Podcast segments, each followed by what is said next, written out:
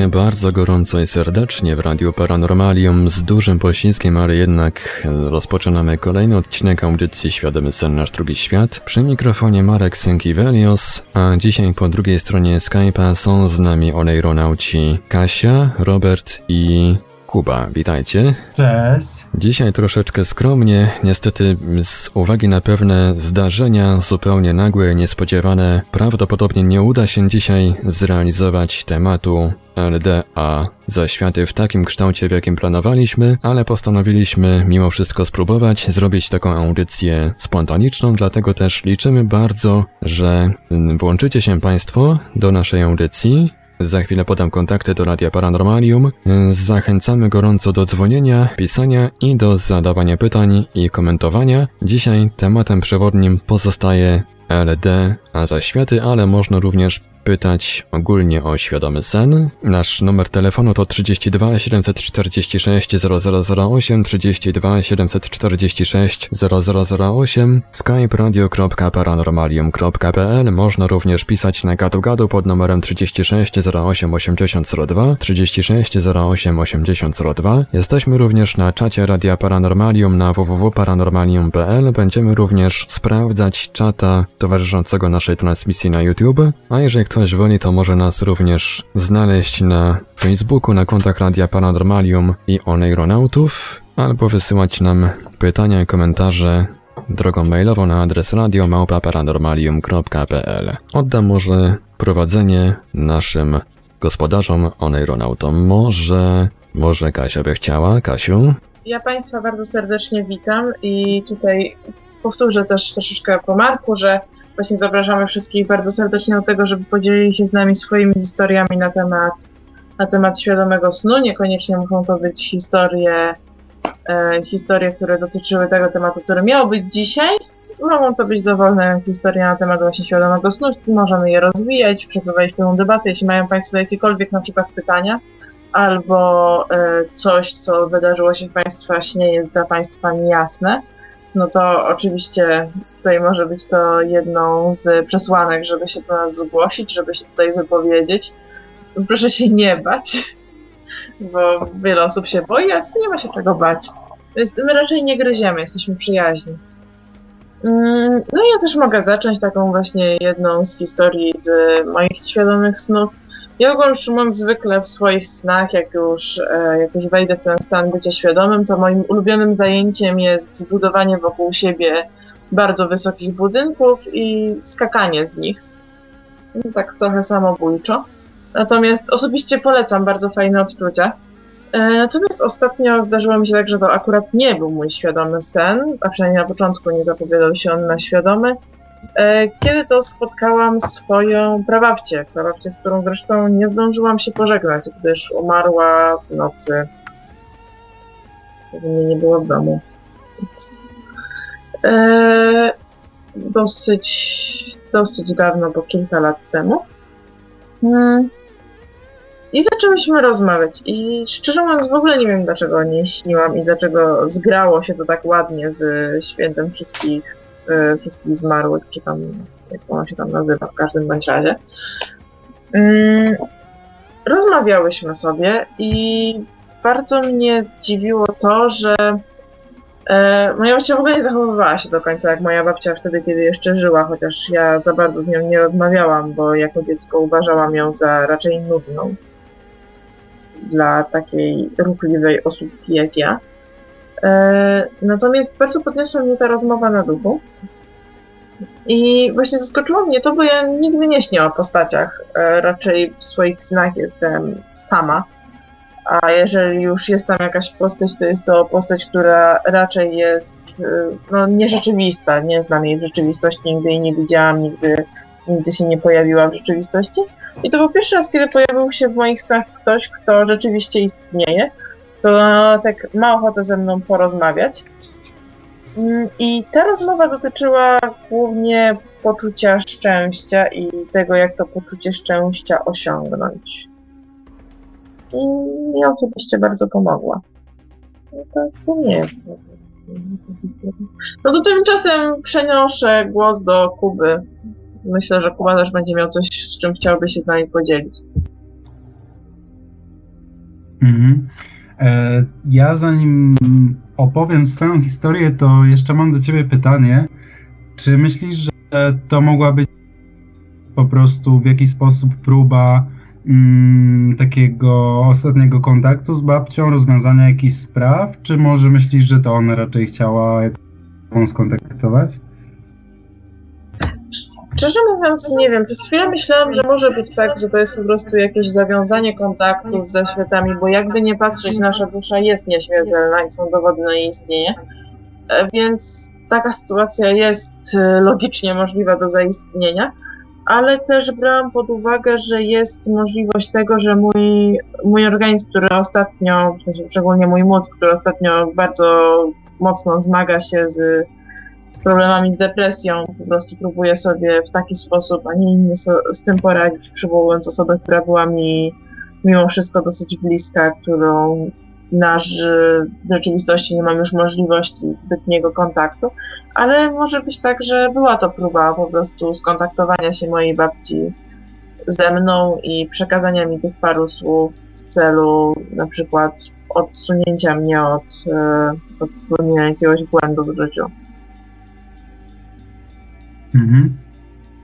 Ja zadałem to pytanie, bo zawsze jednak e, zastanawiam się właśnie na ile to rzeczywiście może, może być kontakt e, osoby, która w jakiś sposób jeszcze chciała z nami się porozumieć, a na ile to czasem może być po prostu projekcja naszego mózgu. Ja tutaj nie rozsądzam tej kwestii, tylko po prostu myślę, że, że warto sobie zadawać to pytanie.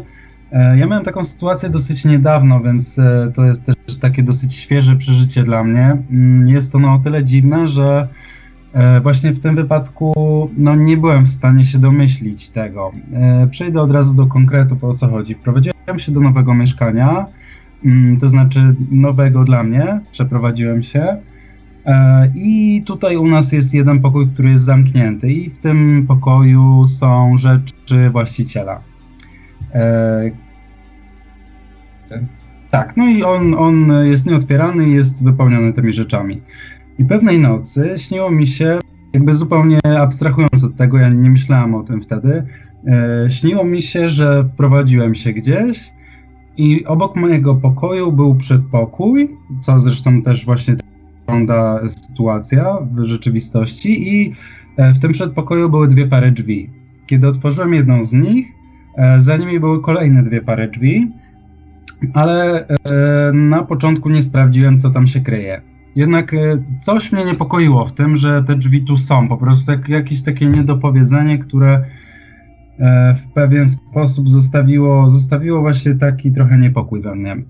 E, I dalej akcja się przeniosła poza to mieszkanie. Otóż okazało się, że właściciele tego mieszkania, którzy co prawda w żaden sposób się nie wiązali jakby z, z prawdziwym właścicielem tutaj w rzeczywistości, bo to były młode osoby,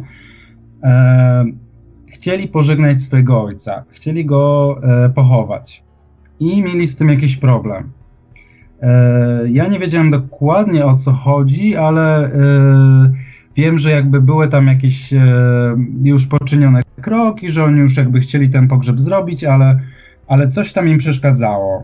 I oni nie umieli sobie jakby z tym poradzić. To znaczy nie był to duży problem, ale w jakiś sposób nie, nie wiedzieli, co zrobić. I tutaj jest e, ten punkt kulminacyjny. Ja wróciłem do swojego pokoju, otworzyłem te drzwi, których jeszcze nie sprawdzałem i zostałem pomieszczenie, które jakby było dopiero co opuszczone przez żyjącą w nim osobę. To znaczy był to pokój urządzony, e, w którym nie było loka lokatora, ale ale wszystko wyglądało tak, jakby on tam jeszcze mieszkał.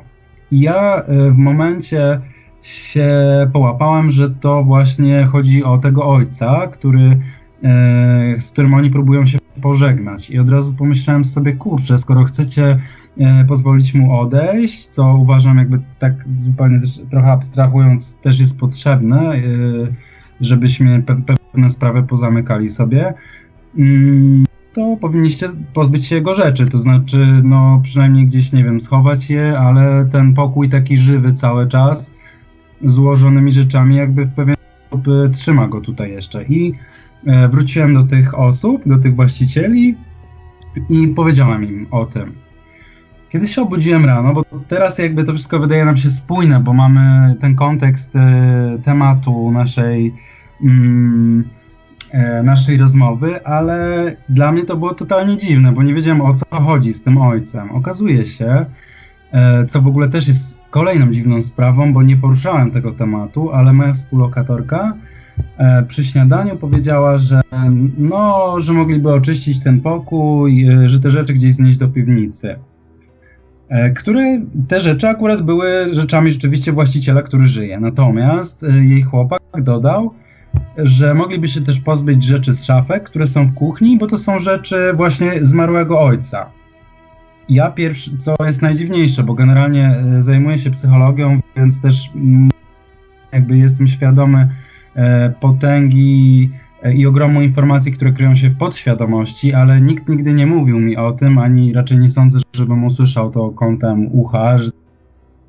E, więc byłem totalnie zdziwiony, że dowiedziałem się rankiem o czymś, o czym śniłem dosłownie parę godzin wcześniej, że żył tutaj taki, zostawił swoje rzeczy.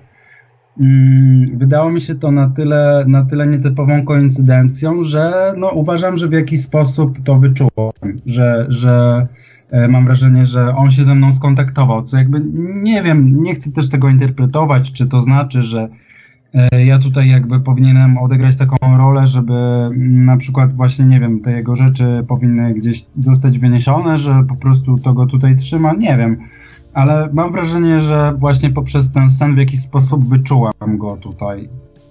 Że jakby ani wcześniej, ani później nie miałem, nie miałem żadnych dziwnych, dziwnych sytuacji tutaj, ale, ale ten jeden raz no dosyć, dosyć był zastanawiający.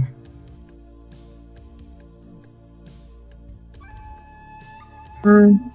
A twoim zdaniem to, w sensie, bo mi się wydaje, że niekoniecznie, mam takie wrażenie, że na podstawie tego, co mówiłeś, że jest szansa, że to też było, że to była właśnie jakaś tam próba kontaktu, a że jesteś osobą, która właśnie nieświadomie, która na swoje sny zwraca uwagę, to byłeś automatycznie pierwszą osobą, którą taka cząstka czy jakaś pozostałość po właścicielu, po właścicielu tamtych rzeczy była w stanie osiągnąć yy, w kontakcie. Więc tak jakby dlatego do ciebie przeszedł ten przekaz na temat tego, czego tak jakby ten właściciel czy ta pozostałość po nim e, chciałaby, żeby jeszcze zostało zrobione w danym miejscu, czy to po prostu zostało w jakiś tam sposób stworzone i przez zbieg okoliczności połączyło się z, mm, z sytuacją, która nastała później. Wiesz co, wydaje mi się, że y, gdyby to było na przykład dzień później, dwa, trzy albo tym bardziej byłby odwr- byłaby odwrotna kolejność, to jak najbardziej mógłbym się zasugerować tym, to mógłby być zbieg okoliczności. Naturalnie zdarzają się rzeczy nieprawdopodobne, więc to mógł być zbieg okoliczności, ale wydaje mi się, że tak w czasie, bo to dosłownie śniło mi się to nad ranem i nie wiem, godzinę, dwie później przy śniadaniu yy, dowiedziałem się o tym, więc mi się wydaje, że to nie był zbieg okoliczności, Aczkolwiek zostawiam tutaj interpretację, czy, czy nie wiem, czy ja po prostu wyczułem go tutaj e, i jakby resztę już mój mózg sobie dopowiedział, bo e, mieliście pewnie też e, wielokrotnie takie sytuacje podczas snów, że e, mózg jakby po to, żeby czuć tą spójność, tworzył jakieś takie bardzo pokrętnie logiczne, pokrętnie logiczne związki, czyli takie bardziej nielogiczne, żeby tylko trzymało kupy, więc e, teoretycznie mogło być tak, że jakby cała ta fabuła została dopowiedziana, ale go wyczułem. Wydaje mi się, wydaje mi się że go wyczułem, bo to świadome śnienie to jest jakby jeden aspekt, ale mm, ja generalnie jestem osobą taką, która wyczuwa bardzo dużo w ludziach. To nie jest, e, myślę, kwestia e, kierunku, jaki studiuję, ale mm, jakiegoś rodzaju właśnie wrażliwości, które mam po mamie i który sprawia, że to mam po prostu przeczucia e, dające mi jakby ogląd e, czasem na, na sprawy, których nie mogłem przewidzieć, więc wydaje mi się, że jakieś, jakiegoś rodzaju wrażliwość, ale mm, nie wiem, tak, tak też sądzę i, i, i tutaj też chciałbym się zwrócić z tym do słuchania, bo na pewno też się znajdą osoby, które mm, w życiu i różne właśnie nietypowe, takie trochę niewytłumaczalne zjawiska e, zdarzały. E, ja teraz mam takie podejście do tego, że nie powinniśmy się bawić e, w jakieś. E, jeżeli wierzymy w ogóle, że, że okultyzm czy, czy takie rzeczywiście działa, właściwie nawet jeżeli nie wierzymy, to nie powinniśmy się za bardzo w to bawić. Oczywiście każdy jest mądry sam i każdy sam rozsądzi, co jakby może się zagłębić i, i, i co mu nie odgryzie palca, e, ale wydaje mi się, że zwłaszcza takie osoby wrażliwe powinny się trzymać z daleka od takich rzeczy. Natomiast jeżeli nie ma takiej intencji poszukiwania, mm, to raczej wątpię, żeby jakby same do nas się przyklejały jakieś, e, jak to nazwiemy, duchy czy energia, bo raczej e, z doświadczenia wiem, że, że jeżeli się wysyła jakąś intencję i się poszukuje, to wtedy coś może, ale, e, ale jeżeli, wydaje mi się, że, że jeżeli mamy taką czystą, czyste serce, e, jak tak trywialnie nazwę i, i, i e, to raczej wtedy nie powinno nam się nic takiego złego, nie powinno, czyli oczywiście nie ma nigdy pewności, ale, ale myślę, że raczej raczej możemy się czuć w miarę bezpiecznie. Mhm, dziękuję za odpowiedź. Trochę rozwlekło, ale, ale mam nadzieję, że wyczerpałem temat. No, mam takie wrażenie. Ja mam też takie poczucie, że y, ludzie jako właśnie te bardziej wrażliwe jednostki, do których też między innymi należy, że w jakiś sposób tak jakby te elementy energii, które po nas, w każdym człowieku zostają elementy energii, które jesteśmy w stanie wyczuć. Y, jedni lepiej, drudzy gorzej. Część ludzi w ogóle zignoruje tego typu elementy, w sensie w ogóle nie zauważy ich istnienia, ale one niekoniecznie tak jakby poszukują naszego towarzystwa, poszukują tego przekazania w stosunku do nas, tylko są tak jakby efektem ubocznym e, sytuacji, która zaszła w danym miejscu, na przykład bardzo silnych emocji, które się w tym miejscu wykształciły i są jako właśnie taki efekt uboczny odbierane, po prostu istnieją jako niezależny byt, który jest łapany przy, przy okazji przez osobę, która ma ku temu predyspozycję. Ja na przykład mam ten problem, że do mnie bardzo dużo ludzi przychodzi, w sensie nieznanych mi ludzi w momencie, kiedy na przykład siedzę sobie na przystanku, albo jestem w okolicach biblioteki, gdzieś na ławce siedzę i czytam książkę, albo się uczę, bo bardzo dużo czasu wolnego, który mam między zajęciami, spędzam właśnie na świeżym powietrzu, przynajmniej staram się. Tak samo niestety mój autobus do domu jeździ raz na pół godziny, więc notorycznie muszę siedzieć na przystankach. Bardzo wiele osób podchodzi do mnie i zaczyna ze mną rozmowę, mimo tego, że zupełnie mnie nie znają, zaczynają mi się zwierzać z tego, e, jakie mają samopoczucie, jakie mają problemy. I też mam wrażenie, że inni ludzie są w stanie wyczuć to, czy, jaką, jakim mamy poziom wrażliwości i jakie mamy tak jakby predyspozycje do tego, żeby im pomóc. Czasem to porównywałam do takiego, jakbym była jakimś, nie wiem, świetlikiem, za którym idą błędne osoby, które się tam zgubiły. Mimo tego, że ja osobiście w ogóle nie mam wrażenia, żebym próbowała z nimi wejść w interakcję, to właśnie bardzo często jest tak, że ten człowiek mimo wszystko wybiera mnie na wejście w tą interakcję, choć z aparycji, z tego jak wyglądam, raczej nie zachęcam do, do kontaktu ze mną. A skąd wiesz? E, bo jestem od góry do dołu wyćwiekowana. Po prostu chodzę w pieszczochach, no taki, taki typowy metal ze mnie. Okej, okay, dobra. E, i większość ludzi raczej do takich ubranych na czarno osób w, w masie ćwieków, e, jakichś tam skórzanych kurtkach i tak dalej, no, no nie uważa ich za najbardziej przyjazne osoby, jakie można spotkać w swojej okolicy, a mimo wszystko ci ludzie się do mnie odzywają, łącznie z tym, że potrafią przerwać mi rozmowę z kimś innym w celu właśnie rozmowy ze mną. I zawsze bardzo mnie dziwiło to, dlaczego to się dzieje. Tak samo moja mama niedawno złamała sobie nogę, zresztą na mojej imprezie urodzinowej. Mhm. E, I ona spróbowała czegoś takiego, co, co przeczytała gdzieś tam w internecie, czy polecił jej jakiś specjalista od medycyny alternatywnej e, na temat leczenia dłoni. E, chodzi o dotykanie miejsca, które jest obolałe, co jest naturalnym, naturalną rzeczą, którą robi każdy człowiek. Tak samo małe dziecko, w momencie, kiedy się skaleczymy, to łapiemy się za skaleczone miejsce, przyciskamy je. E, I jest to podobno taka troszeczkę naturalna metoda łagodzenia bólu, łagodzenia dolegliwości i częściowo leczenia. I podobno w momencie, kiedy ja próbowałam zająć się tą metodą na jej prośbę, te odczucia były znacznie intensywniejsze niż gdy na przykład robił to mój tata, albo mój brat, albo ona sama. Więc mam wrażenie, że jest część osób, które właśnie są takimi jakby przekaźnikami energii, ich wzmacniaczami i też odbieraczami. Mhm.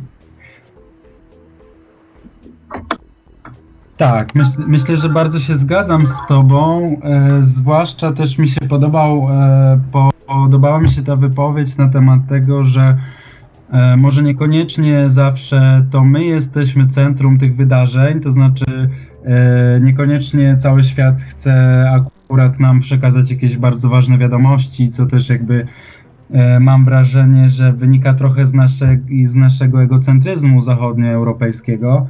E, ale czasem po prostu osoby otwarte, e, które też jakiś tam rodzaj wrażliwości przedstawiają, właśnie wyłapują takie impulsy z otoczenia.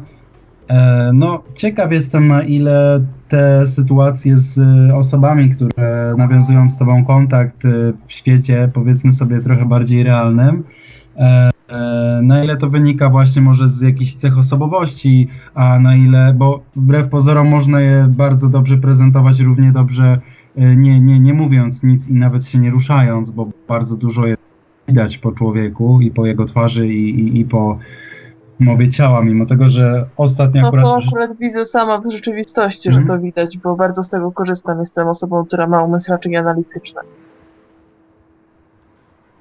Mhm. A co to znaczy w praktyce, jeżeli chodzi o kontakty z ludźmi dla ciebie? To znaczy, no, w dużej mierze jestem osobą, która w ogóle nie potrafi działać tak spontanicznie. W sensie większość rzeczy muszę mieć mimo wszystko zorganizowane, nawet jeżeli zorganizowane dosyć na prędce i w czasie rzeczywistym, to, to i takie organi- tak jakby organizuję sobie w umyśle, zanim je, zanim je wprowadzę w życie. E, I ja ogólnie mówiąc bardzo lubię rozmawiać z ludźmi i ich odkrywać w jakiś sposób. E, w sensie uczyniać pewne założenia na podstawie obserwacji, a później sprawdzać w rozmowie, czy te założenia były słuszne.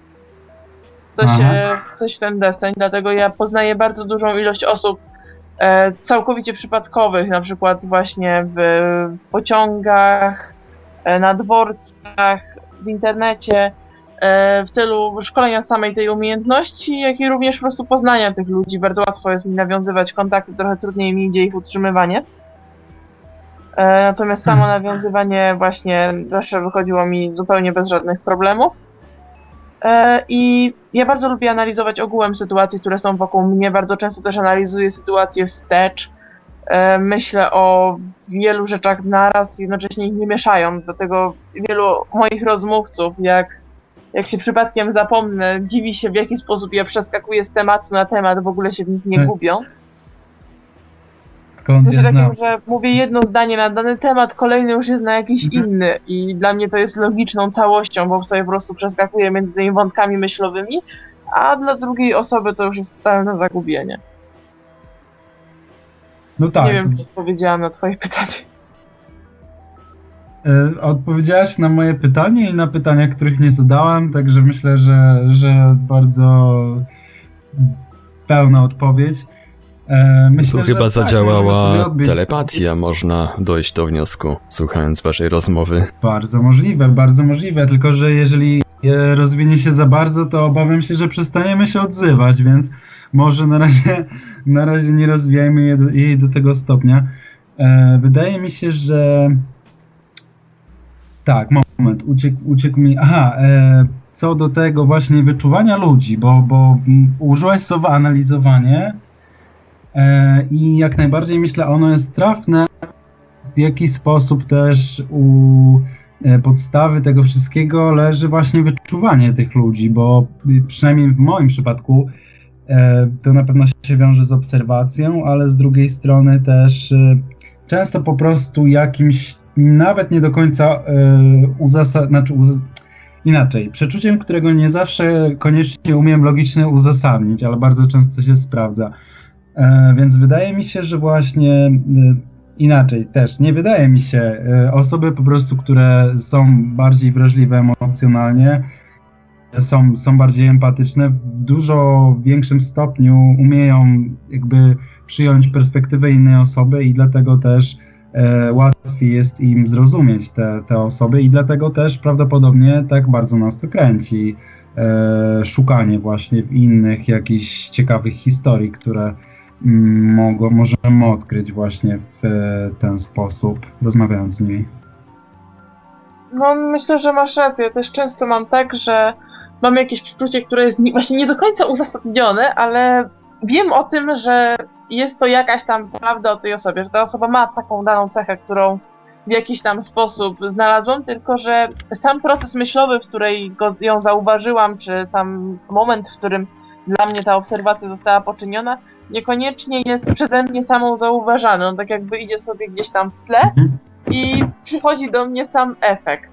I bardzo często mam tak, że właśnie ktoś się mnie pyta, skąd to wiedziałaś, skąd ten, skąd była taka informacja, tak, że no nie wiem, no nie potrafię ci odpowiedzieć na to pytanie, po prostu, po prostu czasem coś się wie. Eee, to, to, to ogółem wprowadza moich znajomych w lekkie zakłopotanie, że właśnie tak. przez przypadek z czegoś się dowiedziałam, czego chyba nie powinnam. Ale się zdarza.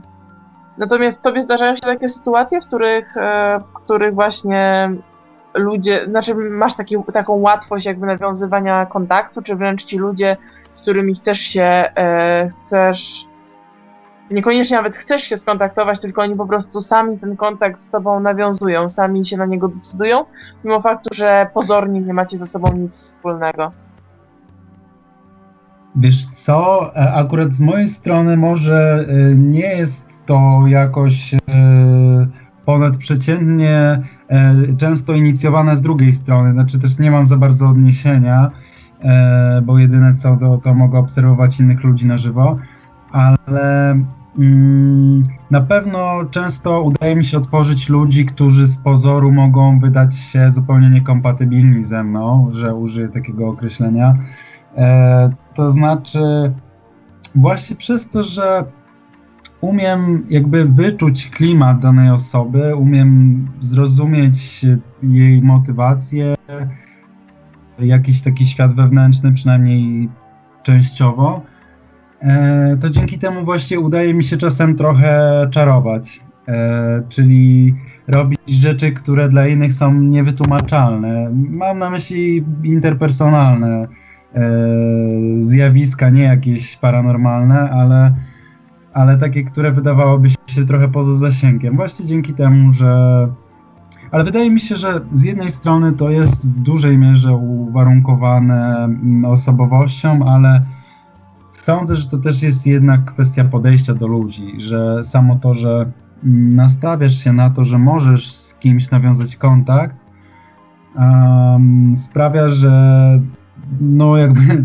to trochę jest trywialne oczywiście, ale, ale mam wrażenie, że czasem E, po prostu z góry zakładamy, na przykład, nie wiem, widząc, widząc dziewczynę obwieszoną świekami, e, że to nie jest osoba, z którą kontakt, a prawda jest taka, że zwykle takie, takie wrażenia są mylne, bo jakkolwiek stereotypy były jakoś przydatne w wiemy, że bardzo często są, są, są błędne, dlatego wydaje mi się, że warto się otwierać i dawać szansę jednak właśnie kontaktowi z ludźmi. No ja też sądzę, że, że warto jest mieć otwarty umysł w jakiś sposób. W jakiś sposób mimo wszystko spodziewać się tego, że ktoś może zrobić coś takiego i nie reagować na to od razu negatywnie, bo znam bardzo dużo osób, które reagują natychmiastowo na wszelkie próby kontaktu, których oni nie przewidzieli bardzo negatywnie, bardzo stresowo. No ja osobiście próbuję przynajmniej reagować na nie pozytywnie. Yy, choć, choć nie zawsze mi się udaje, bo oczywiście mam lepsze, mam gorsze dni, to no, jestem tylko człowiekiem. Natomiast to, co mhm. jeszcze też, e, też zwróciło na moją uwagę, jak, jak cię słuchałam, to takie zastanowienie się, czy masz czasem tak, że jak z kimś rozmawiasz, to częściowo przejmujesz jego styl wypowiedzi i jego nastrój. E, w sensie takim, że nie tyle podczas samej rozmowy dopasowujesz styl mówienia i E, styl bycia do tego, w jaki sposób ta rozmowa jest utrzymywana, ale też tak jakby po samej rozmowie część z tego zostaje tak jakby w tobie. Trochę jakbyś, tak jakby może to bardziej obrazowo przedstawić, jakbyś był takim kameleonem, który zmienił skórę na czas tej rozmowy, ale po jej zakończeniu jeszcze jej nie zrzucił. Czyli tak jakby jesteś sobą, ale przerabiasz styl innej osoby, pod siebie w taki sposób, żeby ten kontakt został mocno ułatwiony. Mhm, to znaczy, bo mm, mam wrażenie, że e, dwie jakby warstwy tego zjawiska e, tutaj mm, wystąpiły, wymieniłaś.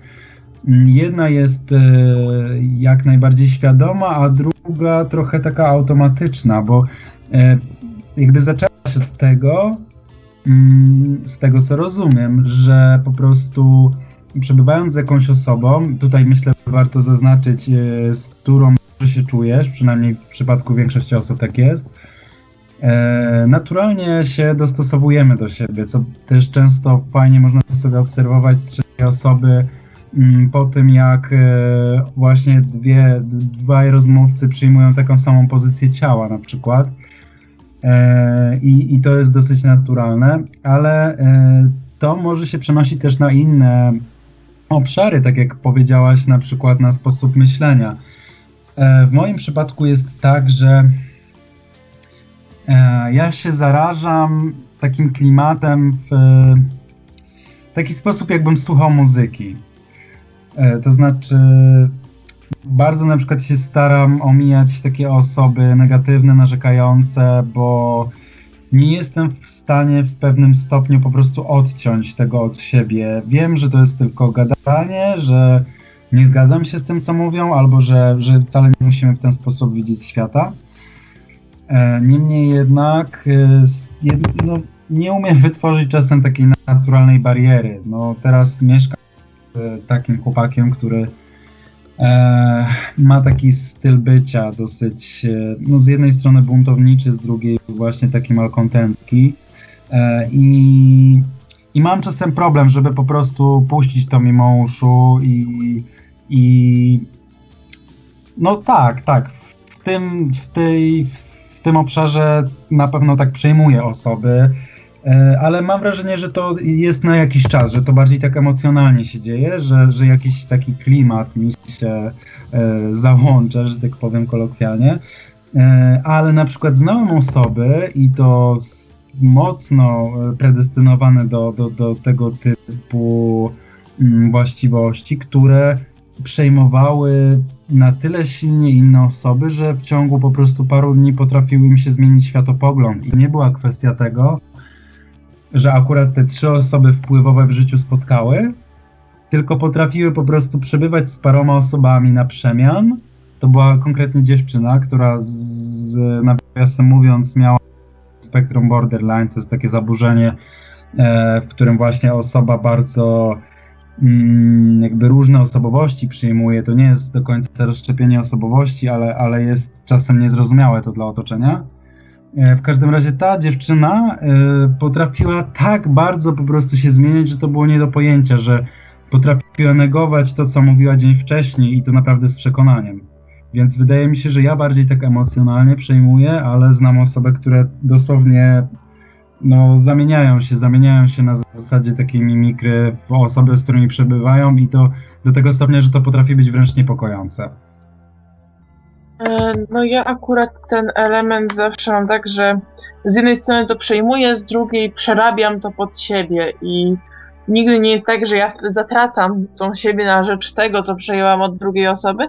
Natomiast fakt faktem jest to bardzo, bardzo trafne porównanie, żeby porównać to do, do słuchania muzyki, bo, bo jest to podobny poziom przejmowania właśnie nastroju.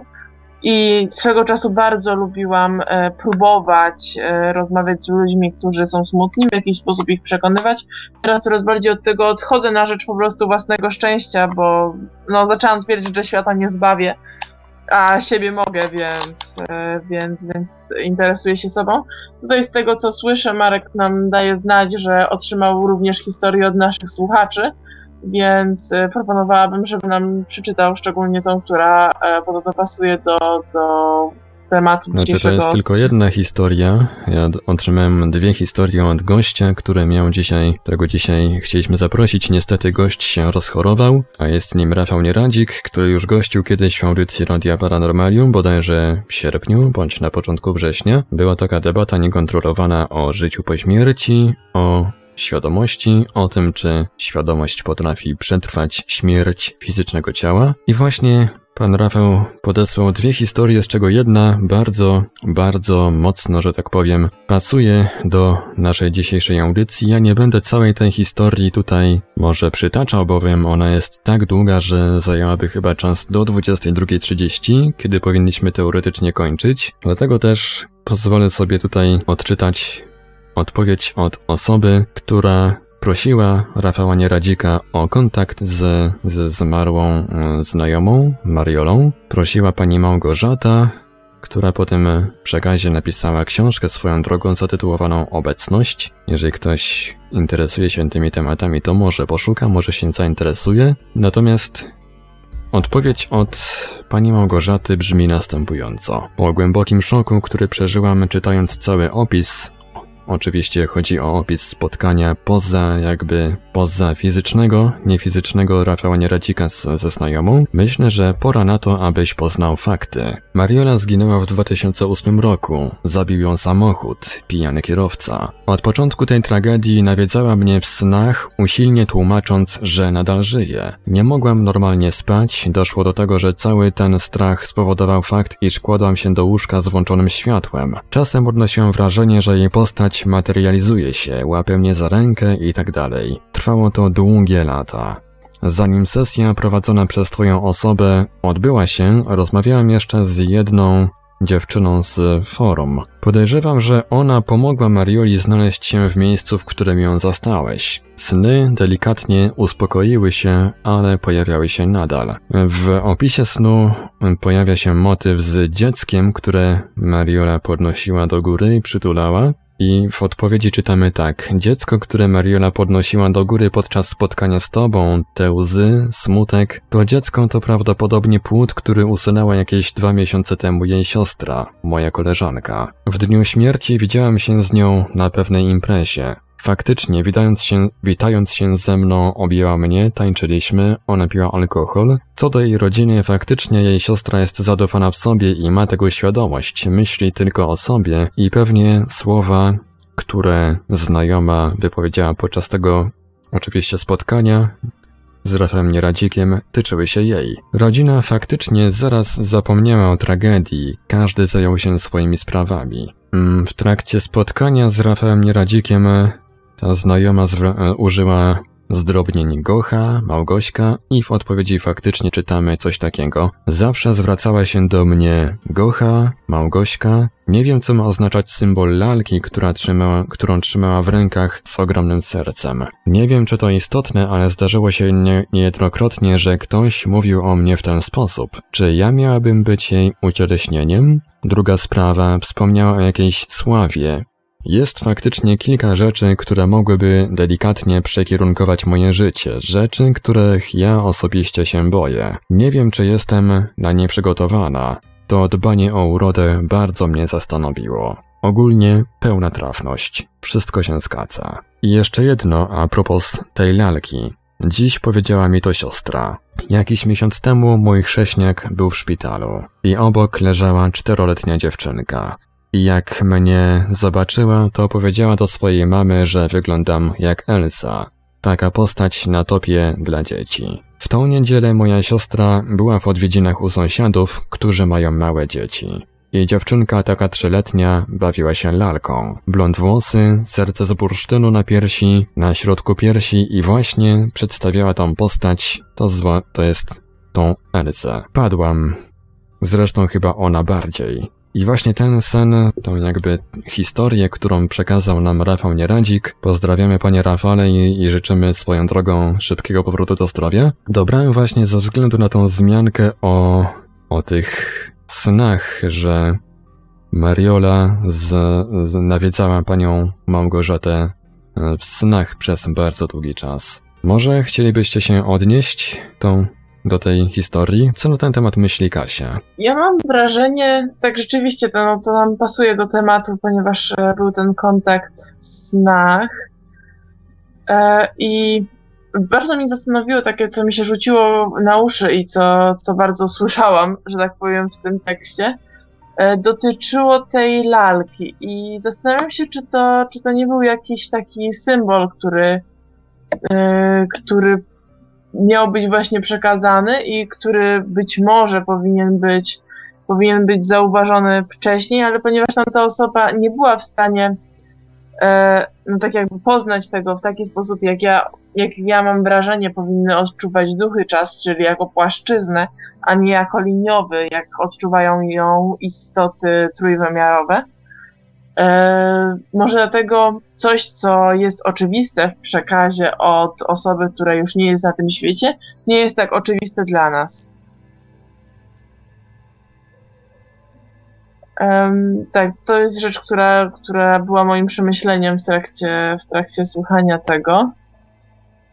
E, I no rzeczywiście mam wrażenie, że ta osoba mogła być pod bardzo dużymi emocjami, kiedy, kiedy zauważyła, że, że to, co, co widzi, w jakiś sposób pokrywa się, pokrywa się z tym, co, co stało się później. E, Kuba, masz ochotę się odnieść? Mhm. E, wydaje mi się, że lalka, która jest e, w pewien sposób atrybutem dzieciństwa, właśnie może się wiązać albo z jednej strony z dzieciństwem tej osoby, albo e, z tym dzieckiem. Realnie analizując ja jestem, jestem przeciwnikiem takich uniwersaliów i e, parokrotnie na temat e, tego, jak trzeba jakiś tam konkretny symbol analizować. Natomiast e, uważam, że każda osoba powinna sama jakby przemielić to przez system własnych symboli, przez odniesienia do własnego życia.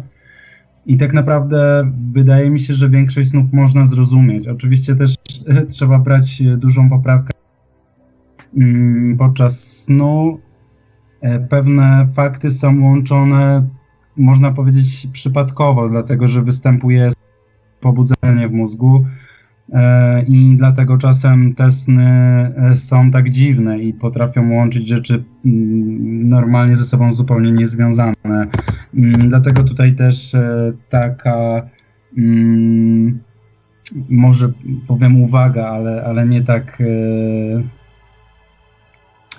no, wracając, tak. Mam na myśli to, że e, żeby właśnie analizując swoje sny, z jednej strony brać poprawkę na to, czym ta konkretna kwestia jest dla nas, a z drugiej strony też e, niekoniecznie super się przywiązywać do tego, co się pojawiło w naszej głowie, bo pamiętajmy o tym, że trochę też działa wyobraźnia, a trochę też, tak jak powiedziałem przed chwilą, E, jest w tym przypadku, bo, bo, bo po prostu występuje przypadkowe pobudzenie, które łączy, łączy w skojarzenia kwestie, które niekoniecznie mm, tak na jawie nam, nam ze sobą się kojarzą. Może trochę odbiłem od, od y, tematu, ale mm, moją misją było to właśnie, żeby e, trochę podpowiedzieć słuchaczom, jak mogą zrozumieć lepiej swoje sny, bo mam wrażenie, że jeżeli się zada odpowiednio głębokie pytania sobie, oczywiście od takich płytszych do, do bardziej głębokich, to naprawdę wiele się można też dowiedzieć ze swoich snów, te, tego czego się obawiamy, czego naprawdę pragniemy, czego też nie chcemy czasem. To jest e, myślę taka, mm, taki obszar, na którym warto sobie popracować i zgłębić go bardziej. A czasem właśnie e, świadome sny są świetną furtką do tego. Ja pamiętam, jak zrobiłem taki eksperyment, i to był akurat e, dosyć osobliwy dzień dla mnie, e, ponieważ przez długi czas, przez kilka lat miałem długie włosy i to też dosyć mocno się kojarzyło ze mną, bo akurat e, i miałem ksywę z tym związaną i, generalnie jakoś tak w tamtym okresie to się wiązało z moim obrazem siebie też dosyć mocno. Natomiast w pewnym momencie stwierdziłem, że je ścinam. I jakieś dwa dni później miałem świadomy sen, a był to jeden z tych snów, w, w których miałem naprawdę bardzo dużą świadomość i na tyle dużą, że mogłem po prostu formułować logiczne myśli i, i, i, i wnioski w trakcie tego snu. I po paru eksperymentach, które może przytoczę innym razem, e, właśnie postanowiłem, że ciekaw jestem, jak wygląda mój obraz w mojej własnej głowie. I, I to taka myśl mi się pojawiała, może nie słowo w słowo, ale w trakcie snu, co jest dosyć niesamowite. I postanowiłem sprawdzić, czy, czy nadal mam długie włosy. Z, yy, znaczy, tak, czy już raczej nie, raczej zakładałem, że już to się zmieniło, bo widziałem się w lustrze wielokrotnie. E, podeszłem do ściany, skupiłem się na niej, pojawiło się lustro i okazało się, że w tym obrazie że w tym lustrze widziałem siebie nadal z długimi włosami, co było zabawne, bo jednocześnie byłem świadomy tego, że już mam krótkie. E, więc e, to był dziwny taki dualizm tego, że z jednej strony mm, ten obraz jakby na co dzień już, już się zmienił, ten obraz taki na jawie, natomiast w podświadomości gdzieś jeszcze, jeszcze on był taki jak dawniej i to było dosyć dziwne, dziwne wrażenie właśnie patrzeć na siebie takiego nieprawdziwego, jednocześnie mając świadomość, że to jest jakiś iluzoryczny obraz gdzieś w podświadomości. Może było tak, że bo oczywiście pewnie te długie włosy miałeś przez dobre kilka lat. Mhm. E, może było tak, że w jakiś sposób wrosnęły one w twoją podświadomość i stały się częściowo definicją twojego obrazu, więc mimo tego, że świadomie wiedziałeś o tym, że no, ten obraz uległ zmianie, to twoja podświadomość bardziej opierała się właśnie na tych wszystkich wrażeniach i na tym, ile emocji i ile elementów było związanych z tym danym obrazem, decydowała się na przedstawienie go w ten sposób, jako, jako obrazu, który jest y, bliższy. Y, bliższy twojej osobie i bliższy temu, jak y, jak ona przez cały czas była postrzegana zarówno przez ciebie, jak i przez, przez ludzi wokół ciebie. Tak, tak, myślę, że, że bardzo dobrze mówisz, że właśnie e, w tym wypadku te włosy nie tyle były częścią wyglądu stricte, tylko bardziej takim atrybutem, który w jakiś sposób mnie definiował. I wydaje mi się, że właśnie mm, ważne, żebyśmy mieli takie sprawy, takie jakieś swoje akcenty. E, oczywiście niekoniecznie muszą się wiązać z naszym wyglądem zewnętrznym, ale fajnie, za, za, zrobię taką pętlę i, i wrócę znowu do świadomych snów. E, generalnie jak Zdarzyło mi się dosyć sporo przeprowadzek. E, może nie będę tego mówił bardzo głośno, bo jeszcze współlokatorzy słyszą, ale, ale no nie, też, nie, nie, nie do końca też z mojej winy trochę sobie pojeździłem. E, I generalnie to, co najbardziej jakby sprawiało, że czułem się u siebie, to było w jakiś sposób zaadaptowanie tego terytorium, że tak powiem, trochę biologicznie. E, a chodziło o to, żeby na przykład e, swoje, swoje rzeczy ułożyć, ale mm, nie tylko o to, żeby tam książki na półkę, a, a bluzy do szafy.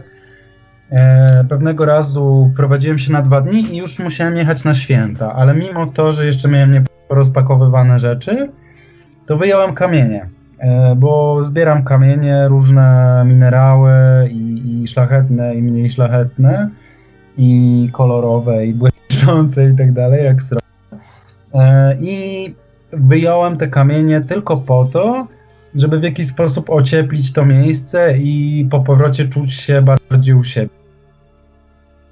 Samo to, że widziałem w pokoju te kamienie, to już wiedziałem, że to jest taki mój pokój e, i obiecałem, że wrócę do świadomych snów.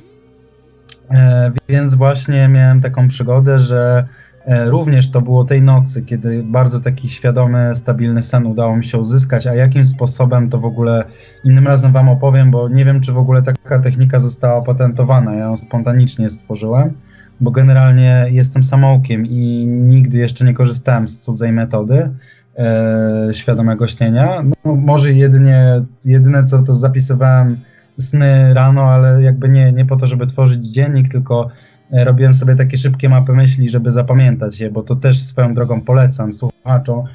E, jeżeli chcecie zapamiętać sen, to po prostu musicie mieć gdzieś pod ręką, może być nawet telefon. Nie zapisujecie fabuły, tylko taką mapę myśli, główne skojarzenia, kilka takich kluczowych, to możecie je sobie, jak już je złapiecie na kartce, możecie je sobie rozwijać i to naprawdę bardzo je utrwala. To też jest fajne, bo czasem e, umykają nam te doświadczenia, a myśl dla nas rozwojowa. Ale trochę znowu zabrnąłem w dygresję, jak to miewam w zwyczaju. E, podczas tego snu stabilnego i jednocześnie świadomego postanowiłem zrobić też inny eksperyment i ponieważ często się przeprowadzałem, to postanowiłem sprawdzić inaczej. Nie, to chyba, to chyba było odwrotnie. Leciałem sobie e, koło budynku jakiegoś i postanowiłem zajrzeć, co tam w tym budynku jest. To był nieznajomy mi budynek. Mm, jakiś mieszkalny blok czy wieżowiec. Wszedłem przez okno i mimo tego, że wnętrze zupełnie nie było mi znane, to zobaczyłem w środku moje głośniki. A ponieważ y, no, za każdym, z każdą przeprowadzką musiałem te głośniki wozić i też to była jedna z pierwszych rzeczy, rzeczy które wypakowywałem, to jakby wtedy też w tym śnie to było zabawne, taka refleksja, że mm, okej, okay, czyli skoro to tutaj są głośniki, to tutaj jest moje miejsce i, i jakby to też właśnie puentuje to, to ten wywód cały o tym, jak warto ocieplać to miejsce. Twoje akcenty zarówno, zarówno w wyglądzie zewnętrznym, jak i w swoim otoczeniu to jest częściowo wręcz odrobinę niesamowite, że, że na nas, na naszą osobę wpływają tak drobne rzeczy, e, jak chociażby wyciągnięty, wyciągnięte głośniki czy wyciągnięte kamienie i że one tak, w tak dużym stopniu w jakiś sposób nas definiują. W sensie niekoniecznie tworząc naszą osobę, ale będąc jakąś jej częścią, która może nas opisać. E, tutaj, tutaj nam Robert podesłał informację od jednego z naszych słuchaczy, więc może Robert by ją odczytał na antenie. Tutaj dla naszych słuchaczy odezwał się również do nich. Proszę, Robercie. A więc, jednym z, a więc jednym z naszych słuchaczy zadał pytanie.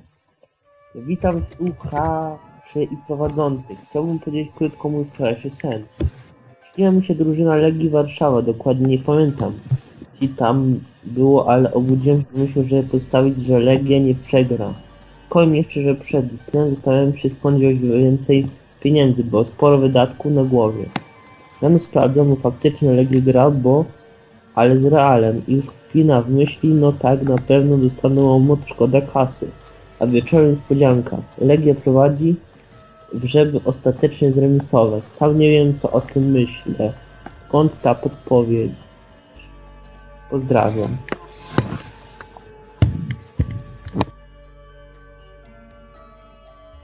Więc tak, mi się wydaje, drogi słuchaczu, że nie powinieneś myśleć, tylko powinieneś po prostu obstawiać, jeżeli masz takie zdolności.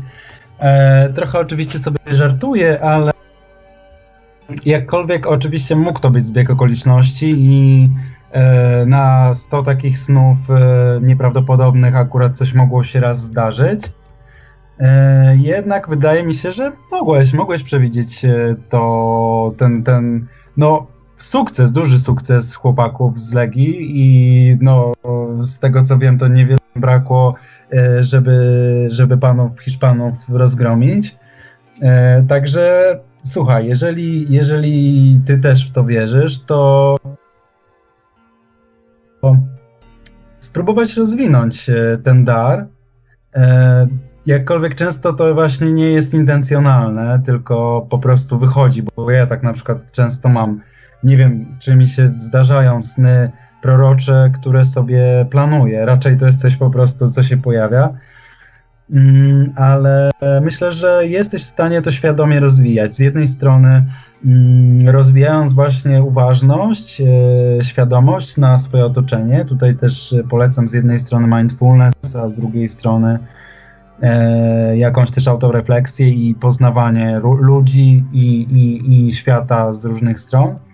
E, a z drugiej strony też jestem zwolennikiem intencji, czyli uważam, ty wierzył w to, że jesteś w stanie takie rzeczy robić, to po prostu będziesz w stanie i samo to, że, że się nastawisz na, na to, to, to może pomóc. Jakkolwiek e, ostatnio się mówi, dużo też się krytykuje e, to też trzeba mieć poprawkę. Wtręty moje, ale też e, mam taką misję, żeby przy okazji może trochę popularyzować psychologię autoafirmacja też e, tak słowem, słowem wytłumaczenia to jest e, metoda, w której się samemu sobie coś powtarza. I w pewnym momencie była moda na to, żeby się leczyć, to powiem w dużym cudzysłowie w ten sposób.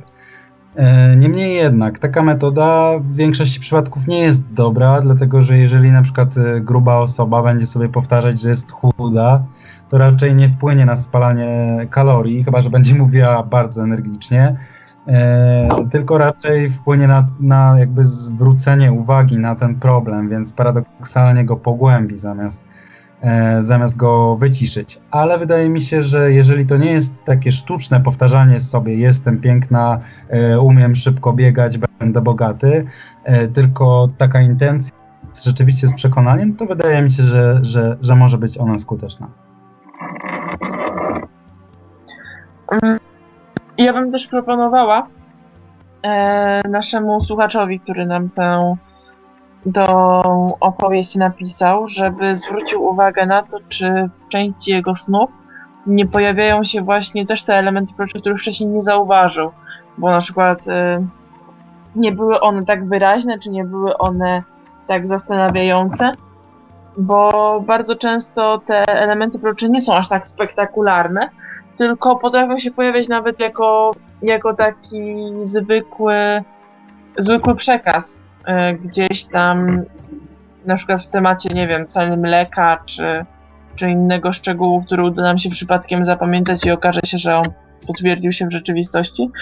A może to też pokazać, że to nie jest jednorazowa sytuacja i zbieg okoliczności, a właśnie jakaś tendencja czy dar w danym kierunku.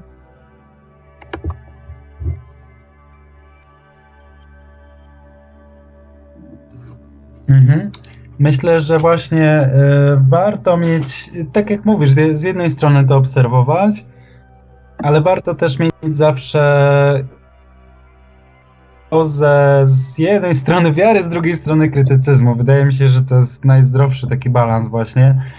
Y, dlaczego mówię o tym krytycyzmie? Bo czasem może nam się y, przyśnić coś nieprzyjemnego i zdarzyło mi się rozmawiać z ludźmi, którzy po takim śnie jeszcze bardziej się obawiali e, tego wydarzenia, e, o którym mogli czasem, którego mogli się spodziewać czasem świadomie, albo czasem to mogło w ogóle się pojawić tylko w śnie i, i w jakiś sposób rzutować potem na ich psychikę. Mm, ale wydaje mi się, że właśnie e, ja w ogóle jestem, jestem przeciwnikiem fatalizmu, czyli takiego y, poglądu, że wszystko zostało zapisane i tak właśnie ma być i jesteśmy właściwie tylko pionkami. Raczej uważam, że y, pewne, pewne energie, pewne własności świata się y, uistaczają i się realizują, ale, ale my mamy duży wpływ i też Podobnie jest z wróżkami. To znaczy, e, wiele osób po kontakcie z takimi osobami dosyć e, za poważnie, mam wrażenie, to, to traktuje. Jakkolwiek e, czasem zgodzę się, że możliwe, że rzeczywiście w jakiś sposób te osoby są w stanie e, pewne rzeczy przewidzieć, to też e, takie osoby, kiedy są odpowiedzialne, to mówią jasno, że nigdy to nie jest e, pewne przeznaczenie, że to raczej są właśnie jakieś, ja to nazywam nurtami, może kiedyś wam powiem szerzej, co to są nurty, ale chyba i tak się za bardzo rozgaduję. To są jakieś po prostu takie tendencje, które mają wyższe prawdopodobieństwo znalezienia się niż, niż inne, ale nie są tak jakby pewne w 100%. Tak, tak ja bym to zinterpretowała. Mhm. Tak, żeby, tak, tylko... Żeby tłumaczyć, co Dorobiłem... to są nurty. Tak, to tak pobieżnie jak najbardziej. Dob dobrze, dobrze to zrozumiałaś. E, tylko dorobiłem do tego w sumie filozofię, którą w jakiś sposób, która dojrzewała we mnie, ale wydaje mi się, że to nie jest e, jakby opowieść na ten moment. E, ale sedno tego było takie i takie clue, że po prostu nasza wola jest też takim magnesem, takim strumieniem, który może właśnie wpływać na przyszłość, nie tylko E, w sposób świadomy, ale też, e, też e, na wiele sposobów, które mogą się wymykać czasem naszemu postrzeganiu. Mm, też tak twierdzę, skojarzyło mi się to z Harry Potterem, bo tam przykład na to, że, że tak jest, łatwo je znaleźć. Właśnie w tym momencie, gdzie tiara wyboru, mimo tego, że, że teoretycznie były przesłanki, żeby przydzielić go do jakiegoś tam konkretnego domu, zareagowała bardziej na jego na jego wybór niż na to, niż na to, co, co tam tak jakby było mu powiedzmy przeznaczone. Ja twierdzę, że każdy z nas może mieć właśnie swój wybór tego, co jest mu przeznaczone i że nie musimy się zgadzać z tym, co, co jest zapisane, bo tak naprawdę czy nie bylibyśmy trochę niewolnikami naszego życia, gdyby cała nasza przyszłość miała być gdzieś tam zapisana, a my byśmy tylko do niej dążyli w zasadzie bezwolnie? w zasadzie cały samorozwój, cały rozwój osobisty nie ma żadnego sensu, bo i tak, i tak dążymy w stronę wydarzeń, które są nam zapisane, prawda? Więc po co tak, w ogóle się tak. starać? Tak, a bo, y, powiem jeszcze, rozwinę tą myśl, że dużo bardziej doniosłe z tego wynikają implikacje, a mianowicie cała moralność wtedy nie jest nic warta, bo w momencie, kiedy i tak miałem to zrobić, no to dlaczego ja miałbym być sądzony z tego powodu? Więc e, jakby wydaje mi się, że ideologie, bo są też e, pewne religie, które w e, jakiejś mierze większej lub mniejszej taki fatalizm zakładają. I wydaje mi się to trochę dziwne, że jednocześnie mo może tam jakiś kodeks etyczny i moralny występować, bo, bo jakby nie patrzeć, moralność wynika z wyboru, więc skoro mamy wolną wolę, to Mm, to tylko wtedy jakby możemy, możemy być dobrzy albo źli.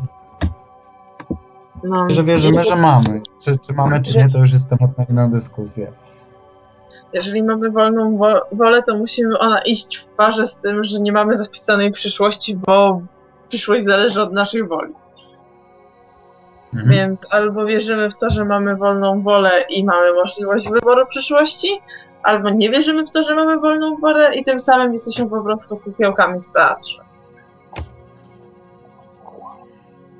Tak, wydaje mi, ale wydaje mi się, że e, generalnie tutaj też e, troszeczkę rozwinę ten temat. To jest taka cecha, która w psychologii się nazywa e, umiejscowienie poczucia kontroli i e, ona w swoich skrajnych biegunach z jednej strony e, zupełnie takie wewnętrzne umiejscowienie poczucia kontroli to są ludzie, którzy e, uważają, że oni w pełni e, kierują swoim życiem i to wszystko od nich zależy. No i takie osoby mają większe szanse na sukcesy, bo biorą też odpowiedzialność, ale ciemna strona e, wewnątrz sterowności jest taka, że też obwiniają się dużo bardziej. Natomiast inne osoby uważają, że no tak po prostu wyszło i, po prostu się posypało samo. E, może to jeszcze nie brzmieć tak głęboko, jak, jak, jak dopiero można się o tym przekonać słuchając ludzi. Bo to jest zabawne, jak na to samo dokładnie wydarzenie, które się przytoczy, które się przydarzy dwóm osobom, które razem je przeżyją, mogą być tak inne interpretacje właśnie ze względu na, na to podejście, czy to świat y, kieruje nami, czy to, czy to my kierujemy sami swoim życiem. Także myślę, że to jest taka cecha, która w ogromnym stopniu y, wpływa na, na nasze decyzje i na nasze życie. Ja też uważam, że wszystkim trzeba zachować ten jednak ten złoty środek, nie, nie wchodzić ze skrajności w skrajność, nie twierdzić jednocześnie, że wszystko idealnie zależy od nas tylko i wyłącznie, ale też nie twierdzić, że od nas nic nie zależy, tylko właśnie mimo wszystko starać się być w jakiś tam sposób lepszym, bo to, co, co nas łączy jako ludzi, to nie są przekonania, nie jest religia, tylko jest właśnie to dążenie do bycia w jakiś sposób przydatnym społecznie i lepszym społecznie. Do dążenia do jakichś wartości moralnych, które moglibyśmy wszyscy razem posiadać.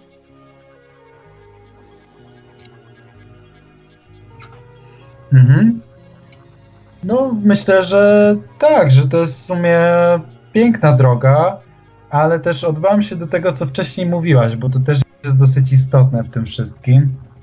E, mam wrażenie, że w naszej kulturze, która, e, czy jakby mówię o chrześcijaństwie, które ma, ma bardzo piękne założenia i, i takie e, pół żartem powiem trochę hipisowskie, ale jak najbardziej fajne, pacyfistyczne i, i, i pełne miłości i dobroci to mam wrażenie, że nie wiem, czy to jest y, kwestia złej interpretacji tego, co, co powiedział Jezus, czy też może czegoś, co sobie już dopowiedzieli ludzie w turnie, y, ale y, myślę, że czasem nie mówi się o tym, żeby jednak inaczej.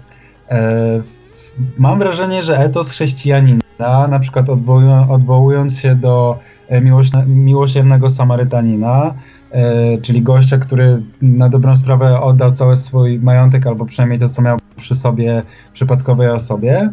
E, mam wrażenie, że ten etos jednak e, mówi o poświęceniu się trochę może niekoniecznie zasadnym. Wydaje mi się, że jak najbardziej powinniśmy się poświęcać i pomagać innym, ale tutaj wrócę do Twoich słów. Po pierwsze, mieć swoje sprawy poukładane bo prawda jest taka, że dopiero w momencie, kiedy my sobie poradzimy ze swoimi problemami, to dopiero wtedy e, jesteśmy w stanie naprawdę dać innym oparcie. I, i wydaje mi się, że też e, to jest ważna sprawa, o której powinniśmy pamiętać. E, I tak, no i tyle, kropka. Łamana tarcza nie uchroni przed ciosem miecza. Hmm? E, tak, przywołując no jeden z nich kiedyś, kiedyś pamiętałam.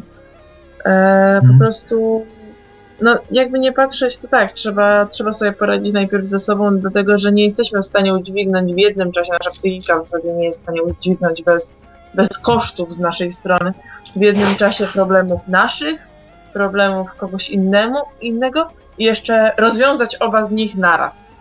Albo zajmiemy się sobą, poświęcimy trochę sobie i w momencie, kiedy my się ustabilizujemy, pomożemy ustabilizować się komuś innemu, albo ta osoba niestabilna poprzez przerzucenie na nas swoich kłopotów ściągnie nas w dół.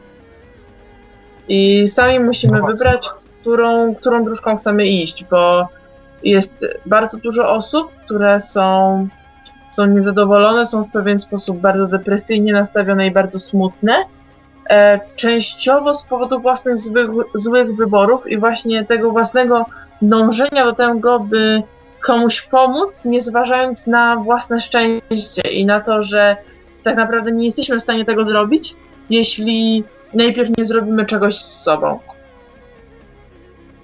Dokładnie. Dokładnie. Myślę, że często właśnie takie osoby mm, bardzo chłoną. To jest y, też kwestia tego, żeby właśnie mieć już ugruntowane jakieś swoje mm, z jednej strony samoocenę, a z drugiej strony podejście do e, które pozwala nam mieć dystans właśnie do, do cudzych problemów, a niekoniecznie zawsze też zatruwania się nimi, bo to też nie jest e, jakby nie, nie powinno się kończyć tak, że, że tak naprawdę się zarażamy tym sposobem myślenia drugiej osoby i, i obydwoje lądujemy w tym samym dołku. Wydaje mi się, że kiedyś widziałem, widziałem taką, takiego mema, czy, czy taki komiks. To było coś takiego chyba, że biegł sobie królik i nagle usłyszał wołanie. Rozejrzał się i zauważył dziurę. Okazało się, że w tej dziurze jest drugi królik. Więc ten, ten, e, ten drugi królik, e, jak, jak zobaczył swojego wybawiciela, to krzyczy do niego: Proszę cię, rzuć mi linę, pomóż mi. No, oczywiście ten, ten pierwszy królik, jako że, że był wspaniałym królikiem, to wyjął spod pachy linę, którą akurat miał w kieszeni pod pachą ukrytą yy, i, i rzucił temu królikowi. Po czym ten w dole pociągnął mocno linę i wciągnął go tego doła. E, wciągnął go do, do, do tego dołu. E, nie wiem, czy jakby dobrze spuentuję, ale, ale myślę, że już wyczuwacie, jakby jaka była puenta, że e, ten drugi królik tak naprawdę nie chciał wyjść z problemu, nie chciał wyjść z dołka, tylko chciał, żeby razem sobie w nim tkwili. I niestety takie osoby również się zdarzają i powinniśmy e, uważnie obserwować, bo zdarzyło mi się na przykład e, pewnej osobie z uzależnieniem pomagać, e, albo przynajmniej starać się to robić. Mm, I niestety w pewnym momencie sobie uświadomiłem, że po, po, chyba, nie wiem, dziesiątym, e, dziesiątej propozycji, jak można i, i e, wymówkach, dlaczego jednak nie było. Poczekaj na połączenie. Coś się zerwało połączenie. Próbował się do nas dodzwonić słuchacz telefoniczny. Próbowaliśmy do niego oddzwonić, ale chyba się nie udało. Spróbujmy może jeszcze raz. Mhm, proszę bardzo. To ty może kontynuuj w tym czasie. Najwyżej, najwyżej się rozłączymy Jasne, ze ja słuchaczem. E, zmierzał do puenty, że Odebrana jest. Halo, Radio Paranormalium, mamy słuchacza na antenie, jesteśmy już na Siemanko, ja, antenie. ja tylko chciałem powiedzieć, że ta pani bardzo dobrze mówiła i dzisiaj jest bardzo zajebista audycja. Bo jestem Dzięki. buddystą, Cicho, Mhm. nie gadam z nimi w ogóle. Oni teraz dzwonić do ciebie. bo jestem buddystą i ja już to mam opanowane. Bardzo Mhm.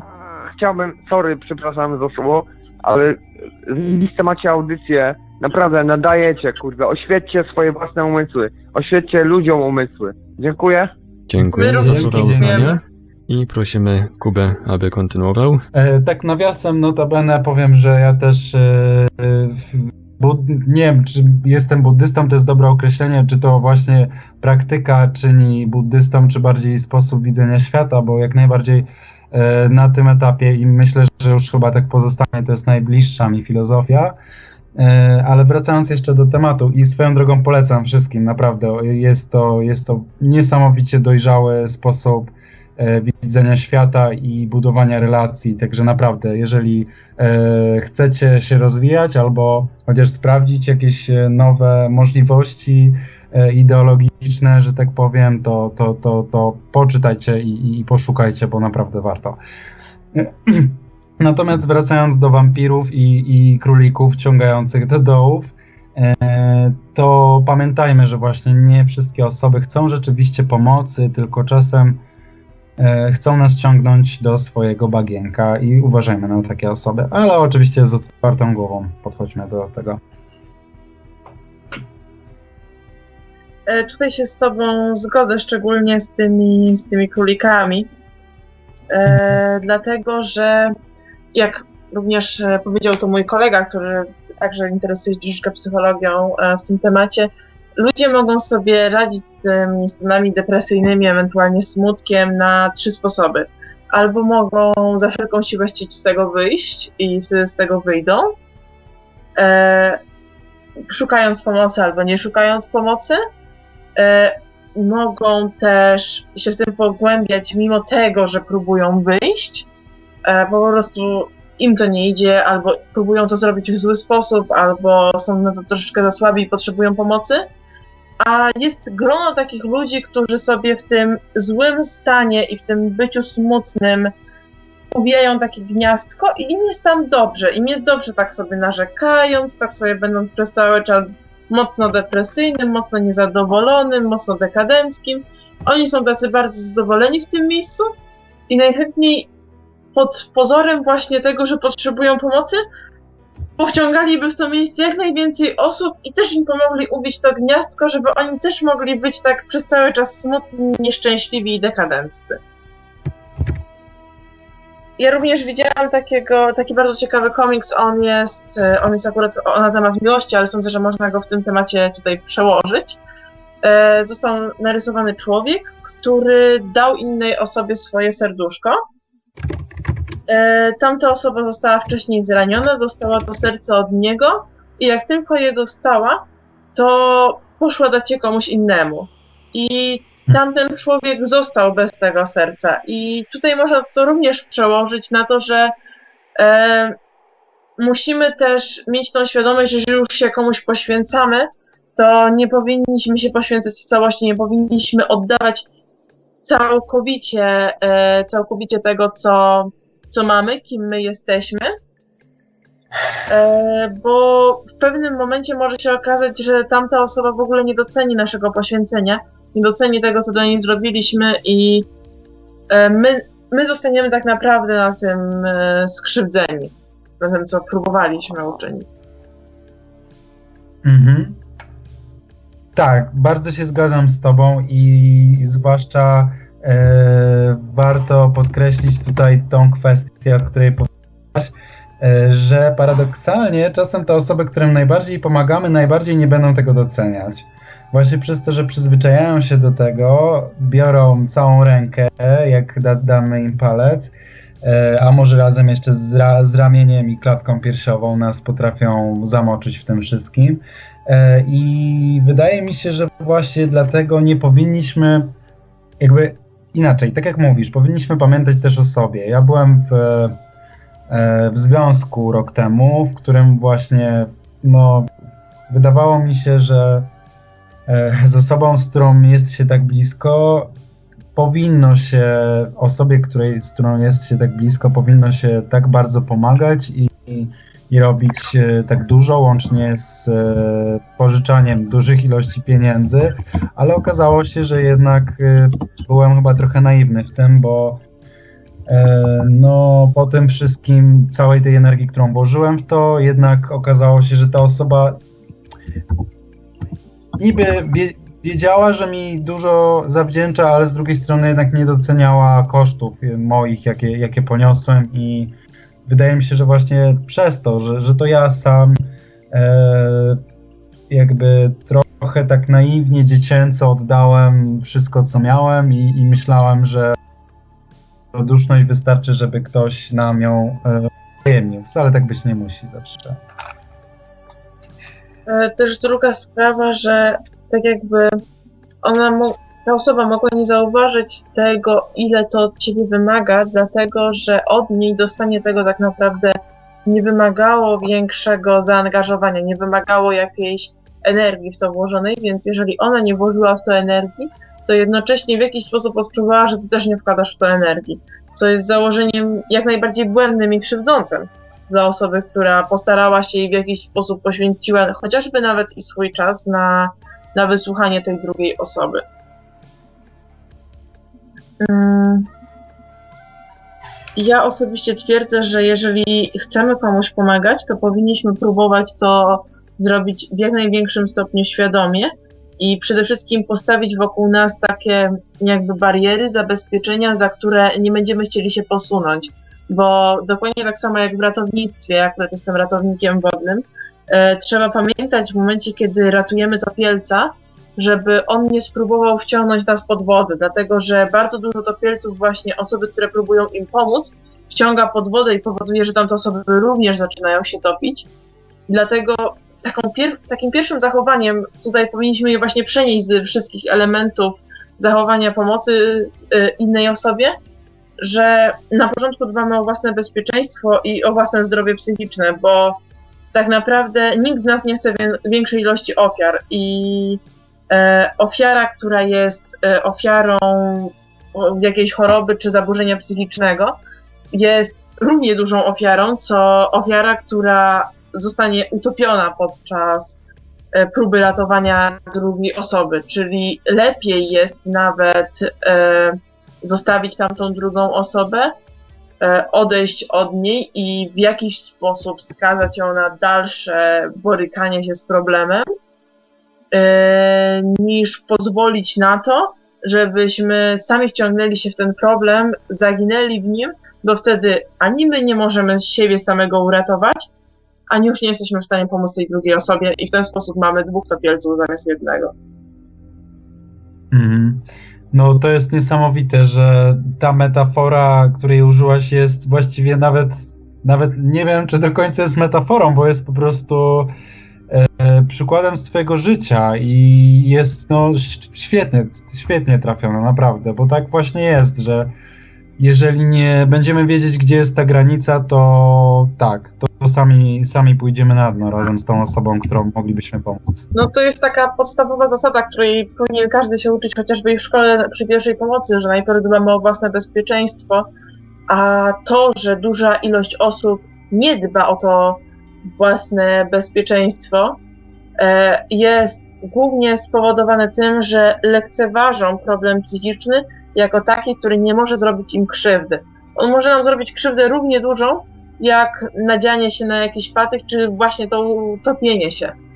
E, po prostu ta krzywda jest mniej widoczna na pierwszy rzut oka, bo ona nie krwawi, nie powoduje bezpośredniego bólu fizycznego, ale tak naprawdę pozostawia znacznie większe zmiany i znacznie większe blizny niż e, ta, która, niż te blizny, które mogą powstać po, po urazie mechanicznym.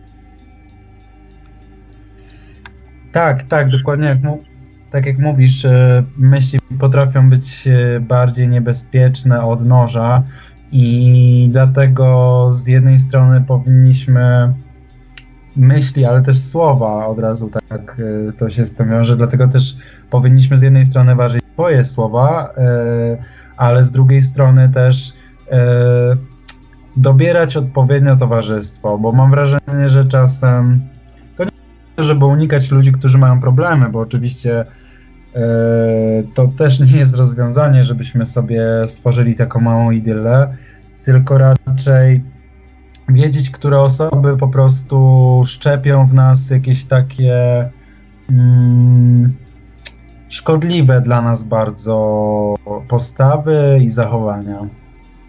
To jeśli pozwolisz, ja nawiążę. Ostatnio byłam na takiej dosyć ciekawym wydarzeniu. To było. Hmm, to był tydzień kariery. y, Na, organizowany przez, y, przez tam bodajże Ministerstwo Edukacji.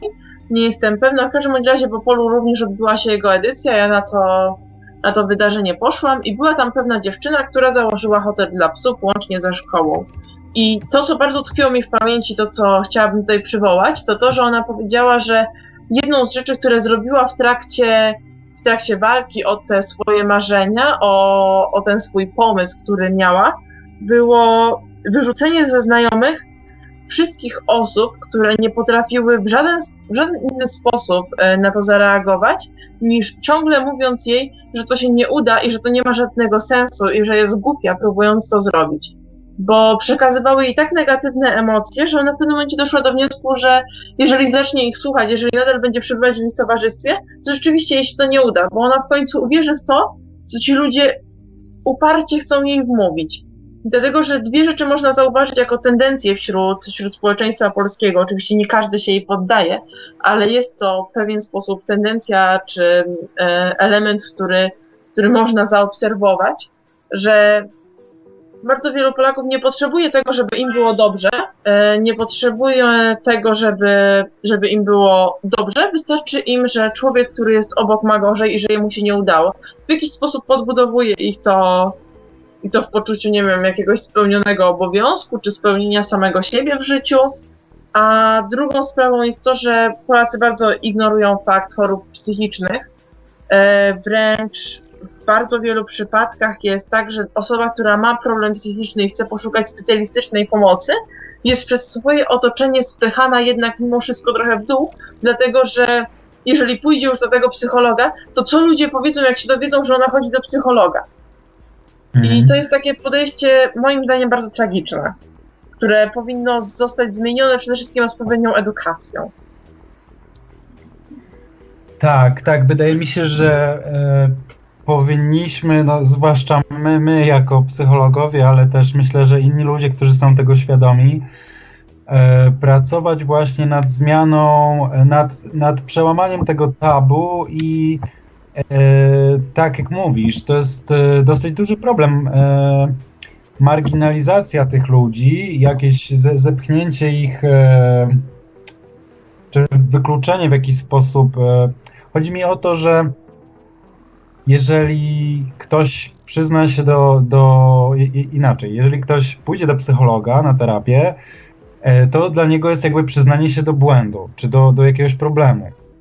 E, Więc zamiast potraktować to tak jak pójście do lekarza, e, kiedy po prostu chcemy, żeby e, problem zostawić, już zostawiając to, jakie, jakie metody, bo przeróżne stosują lekarze, wcale niekoniecznie zawsze chodzi o rozwiązanie źródła problemu, a właśnie tutaj tym się zajmuje psychologia.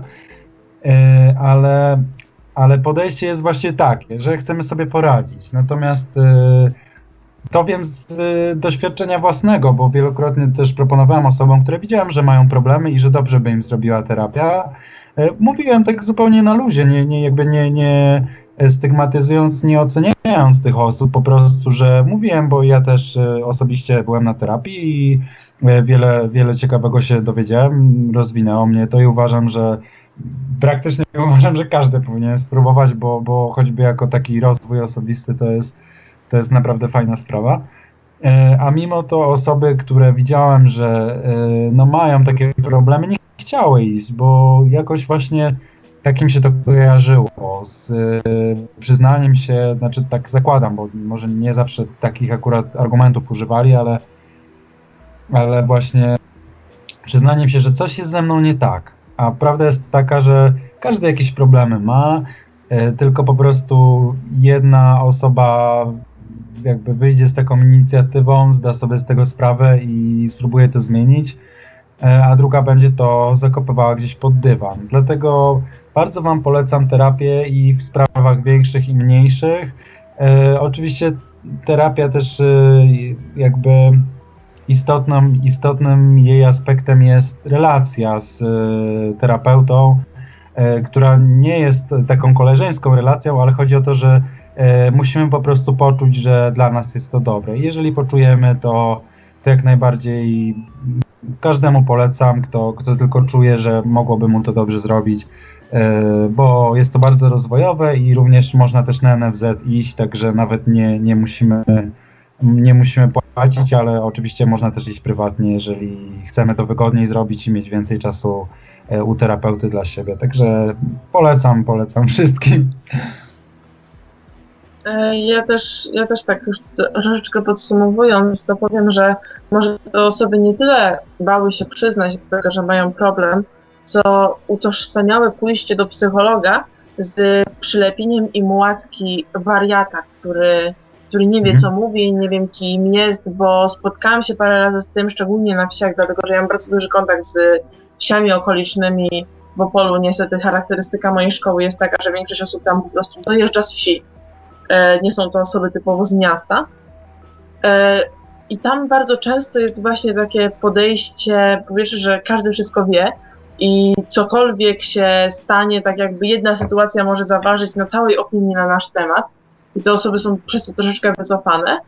A drugą sprawą jest to, że właśnie bardzo szybko się przylepiają łatki i dla tamtych osób to pójście do psychologa jest równoznaczne z wręcz dostaniem żółtej karty.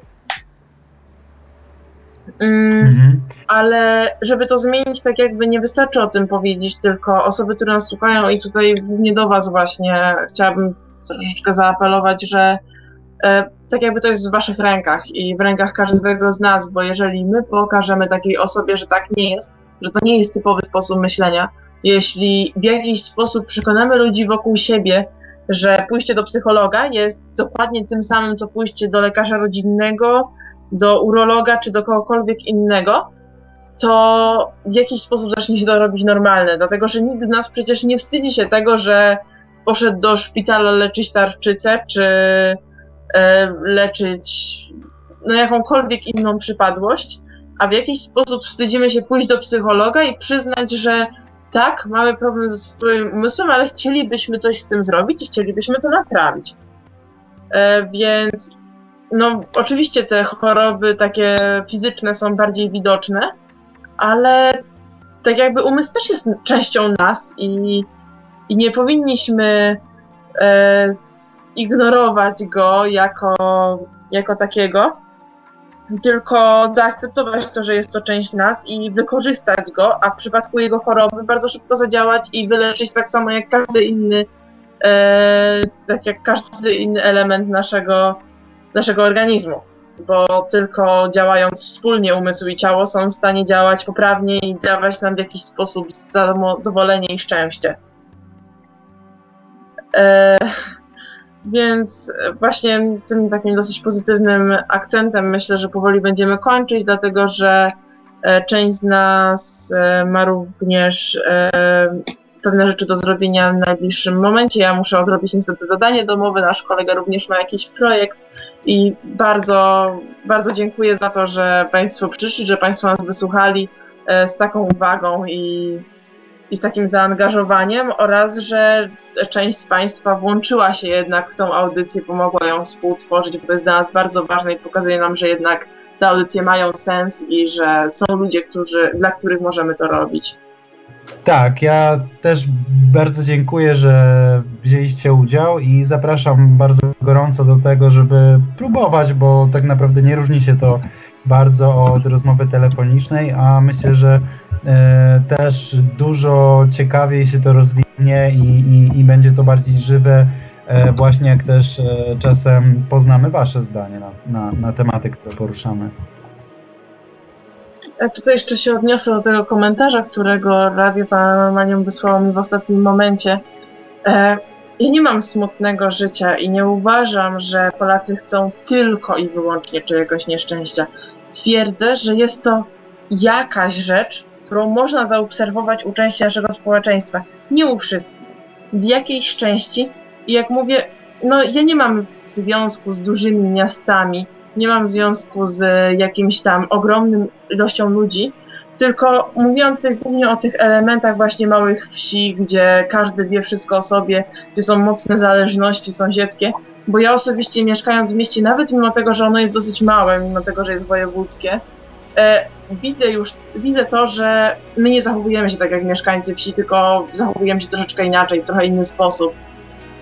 E, dlatego, że nie zaglądamy tak tej drugiej osoby do talerza i nie jesteśmy tak bardzo nastawieni na, na w jakiś tam sposób związki z tymi ludźmi wokół nas, bardziej jesteśmy nastawieni na siebie i na swój własny samorozwój, ale mimo wszystko trzeba pamiętać o tym, że w tych mniejszych mieścinach to nastawienie jest troszeczkę inne, niż w dużym mieście, w którym, e, w którym no, jednak ludzie nie rozmawiają w ten sposób ze sobą, nie, nie mają aż takich zależności i nie znają się na aż takim stopniu zaangażowania. No i tak myślę, że możemy zakończyć ten odcinek dosyć takiej spontanicznej audycji Świadomy Sen Nasz Drugi Świat. Dzisiaj planowaliśmy omówić temat LD, a zaświaty jednak niestety z, z powodu pewnych nagłych, przykrych dosyć e, okoliczności musieliśmy troszkę zmienić nasze plany, ale myślę, że audycja zorganizowana dość spontanicznie Spodobała się Państwu, udała nam się. No i mamy nadzieję, że za tydzień już nie będzie takich y, trudności, nie będzie żadnych trudności najlepiej i że normalnie usłyszymy się w kolejnym odcinku, a dzisiaj po drugiej stronie Skype'a byli z nami oneironauci nieobecny już Robert oraz obecni, obecni jeszcze Kasia i Kuba. Dzięki jeszcze raz za przybycie. Dziękujemy i pozdrawiamy słuchaczy. Tak, ja też dziękuję i bardzo miło mi brać y, udział w audycji Fajna sprawa. A za sterami technicznymi audycji siedział Marek Sękiewelius, Radio Paranormalium, Paranormalny Głos w Twoim domu. Dobranoc i do usłyszenia ponownie już za tydzień w kolejnym odcinku audycji Świadomy Sen, Nasz Drugi Świat.